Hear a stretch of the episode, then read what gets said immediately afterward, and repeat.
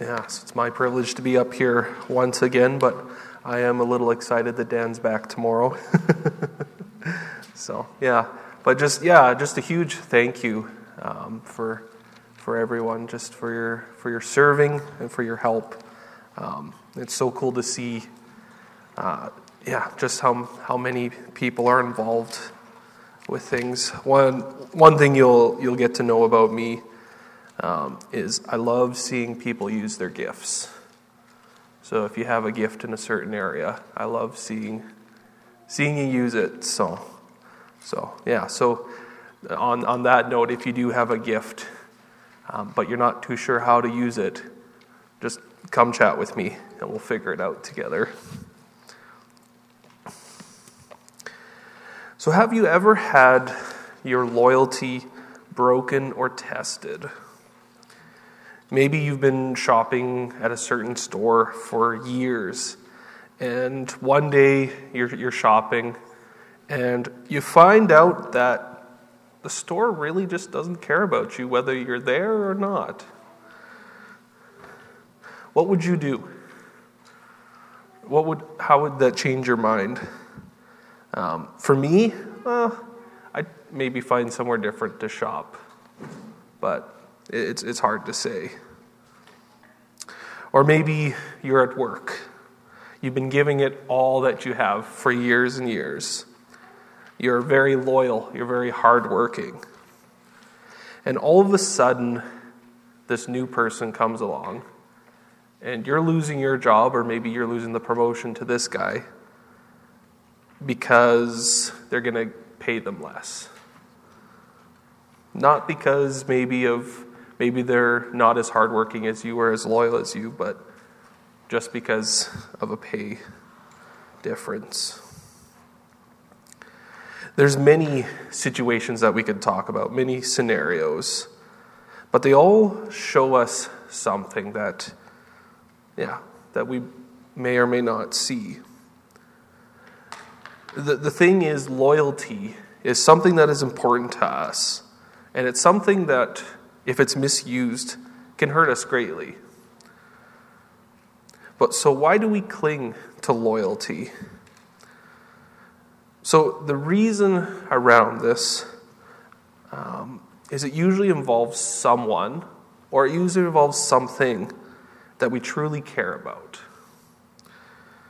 So, a number of years ago, uh, my best friend asked me to be the best man at his wedding. Uh, I was very excited. This was a great honor. Uh, I had been friends with um, this friend for many years, and it was, it was, yeah, it was a really cool thing to be asked. So I told him that if he needed help, I would postpone my post secondary to give him all the time that he would need. He very much appreciated the gesture but said that I didn't need to do that to help him out. Um, I was loyal to my friend and wanted to do all that I could for him. Our relationship over the years, though, has had its ups and downs, like any relationship. But it continues because we care for each other and because of our loyalty to each other. Maybe you can relate to that story. Or maybe you relate more with the other situations or a, a different situations of the broken loyalty or, or the misused loyalty. In both cases, we can agree that loyalty is important and must not be overlooked. Paul, during his experience writing letters, preaching to the churches, and all that, has experience with both these situations. He's had times of loyalty with people that he cares about greatly, and then he's had times where he's kind of been stabbed in the back, unfortunately. And yeah, last time I preached, we preached from 2 Timothy chapter 1, and Paul had mentioned some of these people that had abandoned him uh, and almost abandoned him the first chance that they got. But then there was some of those people that stuck with him through thick and thin, um, no matter what happened, and there was a lot happening. So as Paul continues his letter to Timothy, he once again, uh, once again asks Timothy to stay loyal to the gospel, to stay loyal to Him, but most importantly, to stay loyal to Christ. Paul knows he is asking Timothy a very difficult thing, as the path that Paul is on leads to suffering. So, if you have your Bibles, um, you can please turn with me uh, to 2 Timothy chapter 2, and today we're going to look at verses 1 to 13. So, I'll just give you a sec to get there.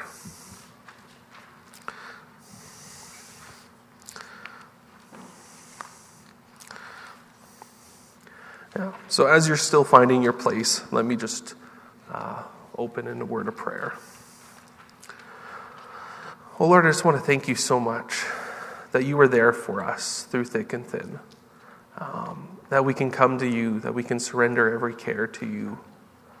Uh, Lord, it's sometimes tough to let go and let you come into situations. Uh, sometimes it's, it's tough, and our, our, our loyalty you uh, gets tested. As Lord, we want to serve you, but sometimes it, it brings challenges. Uh, so I pray, Lord, that you would, yeah, be with us in these challenges and just be with us this morning as we learn from your word. In Jesus' name, amen.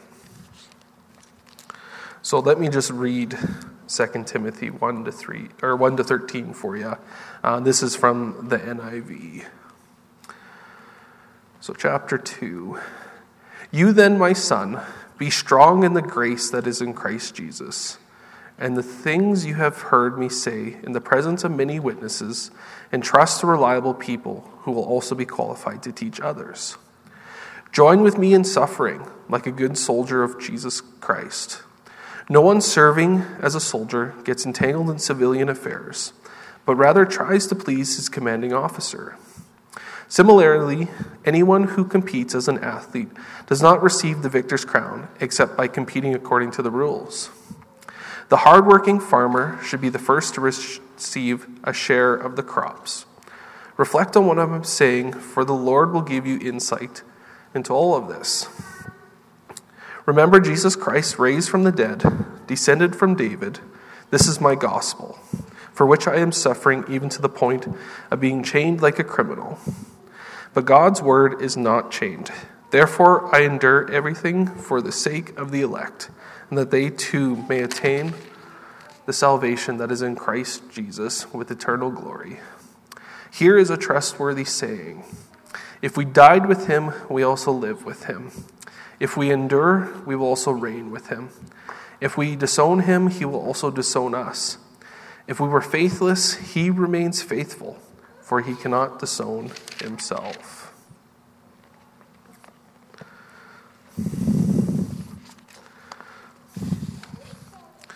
So, Paul, as he continues his letter, tells Timothy to stay loyal to Christ and his teachings and to take comfort in them, to take strength from them. So, as we kind of talked about last time, Timothy has been dealing with these false teachers uh, and these deserters, and a church that really doesn't respect him. Things are not very great, not looking up for Timothy. But Paul reminds him to rely on Jesus and find your strength in him. Paul has preached to many people about the gospel uh, and about Jesus, and Timothy was one of these people. Now, Paul wants Timothy to take what he's been taught and to entrust it with reliable people that will continue these teachings um, and to help the church.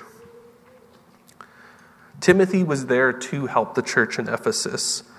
Um, and even with all the problems that were going on in the church, there was still good and reliable people there that could continue what um, what Paul and Timothy were trying to do. We don't realize till later in the letter, but the reason why Paul is asking Timothy to do this is because Paul, being at the end of his life, wants Timothy to come and see him one last time. Paul, once again, as we continue through this letter, he very much focuses and, and pleads with Timothy join him in suffering. For Jesus, uh, the suffering for Jesus, as he knows the road ahead will be difficult and hard for Timothy, as it's been hard and difficult for him. As Paul has gone through so much, endured so much, he's gone through many times of suffering and is currently on death's doorstep. This hasn't been easy for Paul as we see his struggle through the different letters that he writes. Um, Paul chooses it because of Christ. It's not easy for him, and it's not easy for us to choose this path. But he still asks Timothy to join him on it because once Paul is gone, he wants Timothy to continue what he was doing. Paul, as he keeps writing, uses three metaphors a soldier, an athlete, and a farmer. So he asks Timothy, Paul asks Timothy, to be a good soldier of Christ.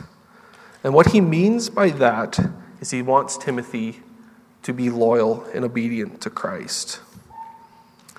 Soldiers, as you may know, need to follow and listen to their commanding officers, or they run the risk of getting themselves hurt or others hurt.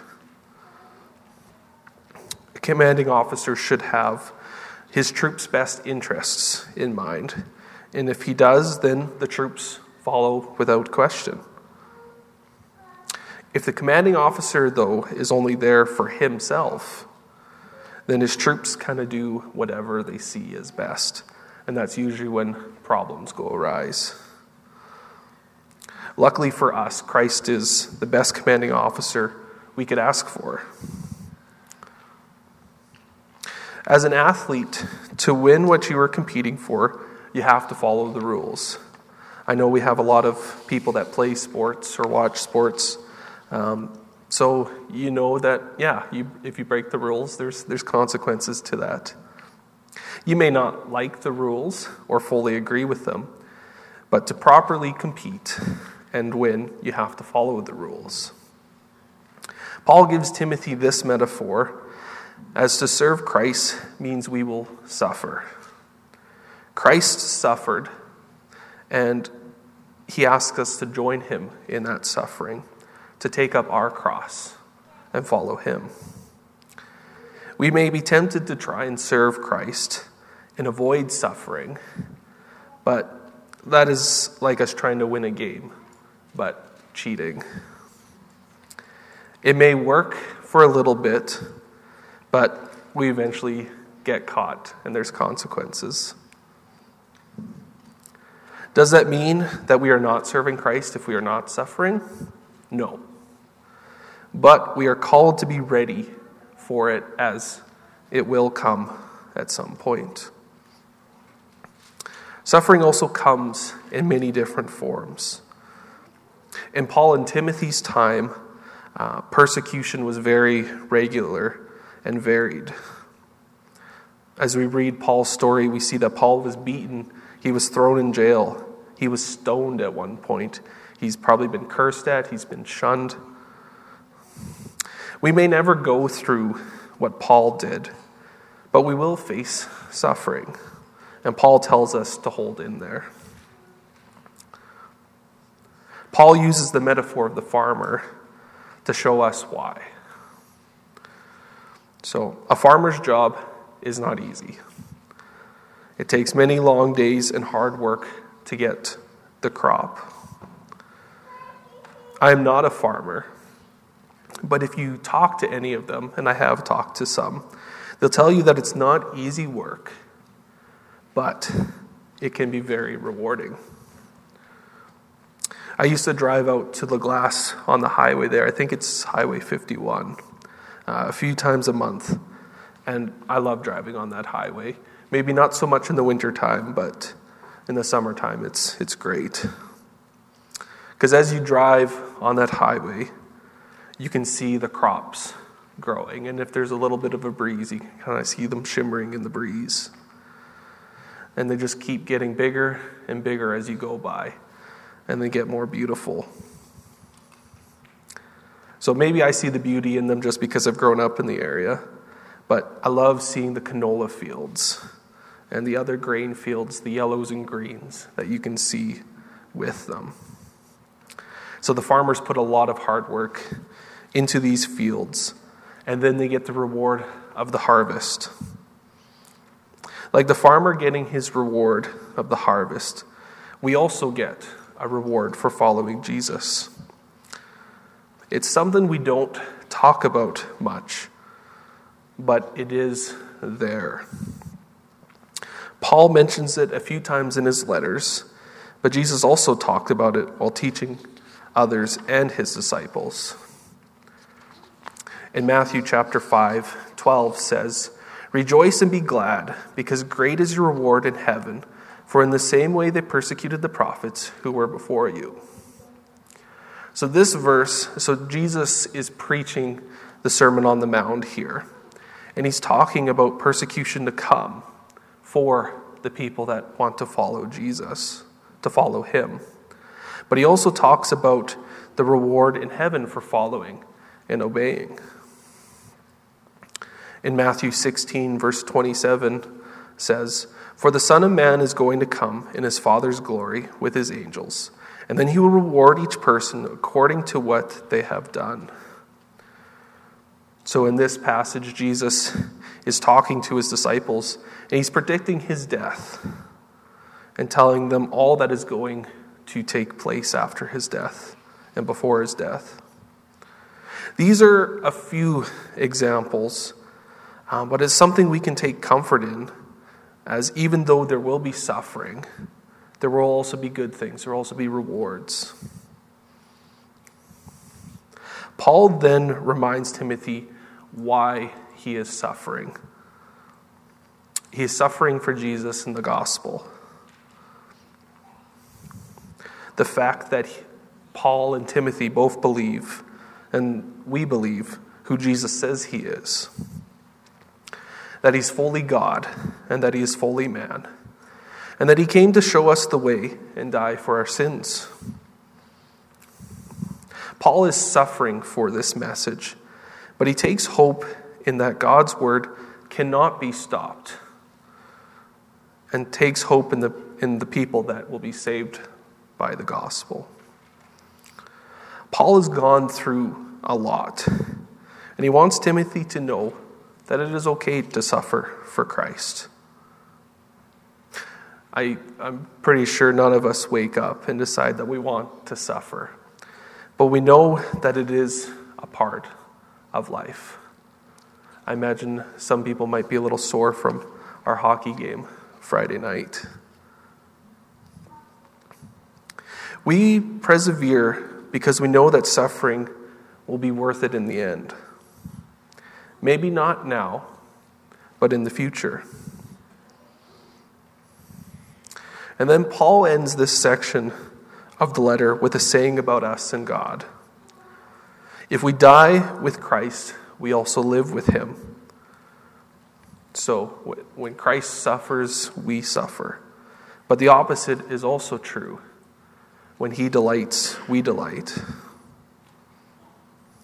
If we endure with Christ, we also reign with him. So Christ is with us, and we are with him. If we disown him, he will disown us. So that one's a little harder to hear. But Christ is not forcing us to follow him, it's ultimately our choice. But in the same way, we can't expect help from him if we don't believe in him. In the Sermon on the Mount, Jesus mentions that not everyone who says to me, Lord, Lord, will enter the kingdom of heaven, but only the one who does the will of my Father who is in heaven. Many will say to me on that day, Lord, Lord, did we not prophesy in your name? And in your name drive out demons, and in your name perform many miracles? Then I will tell them plainly, I never knew you. Away from me, you evildoers. If we are faithless, he remains faithful. God will always be faithful, even if we are not. But He longs for us to have a relationship with Him, one where we trust and obey. Jesus tells us that this life is not going to be easy, but that He's there for us through the thick and thin of it.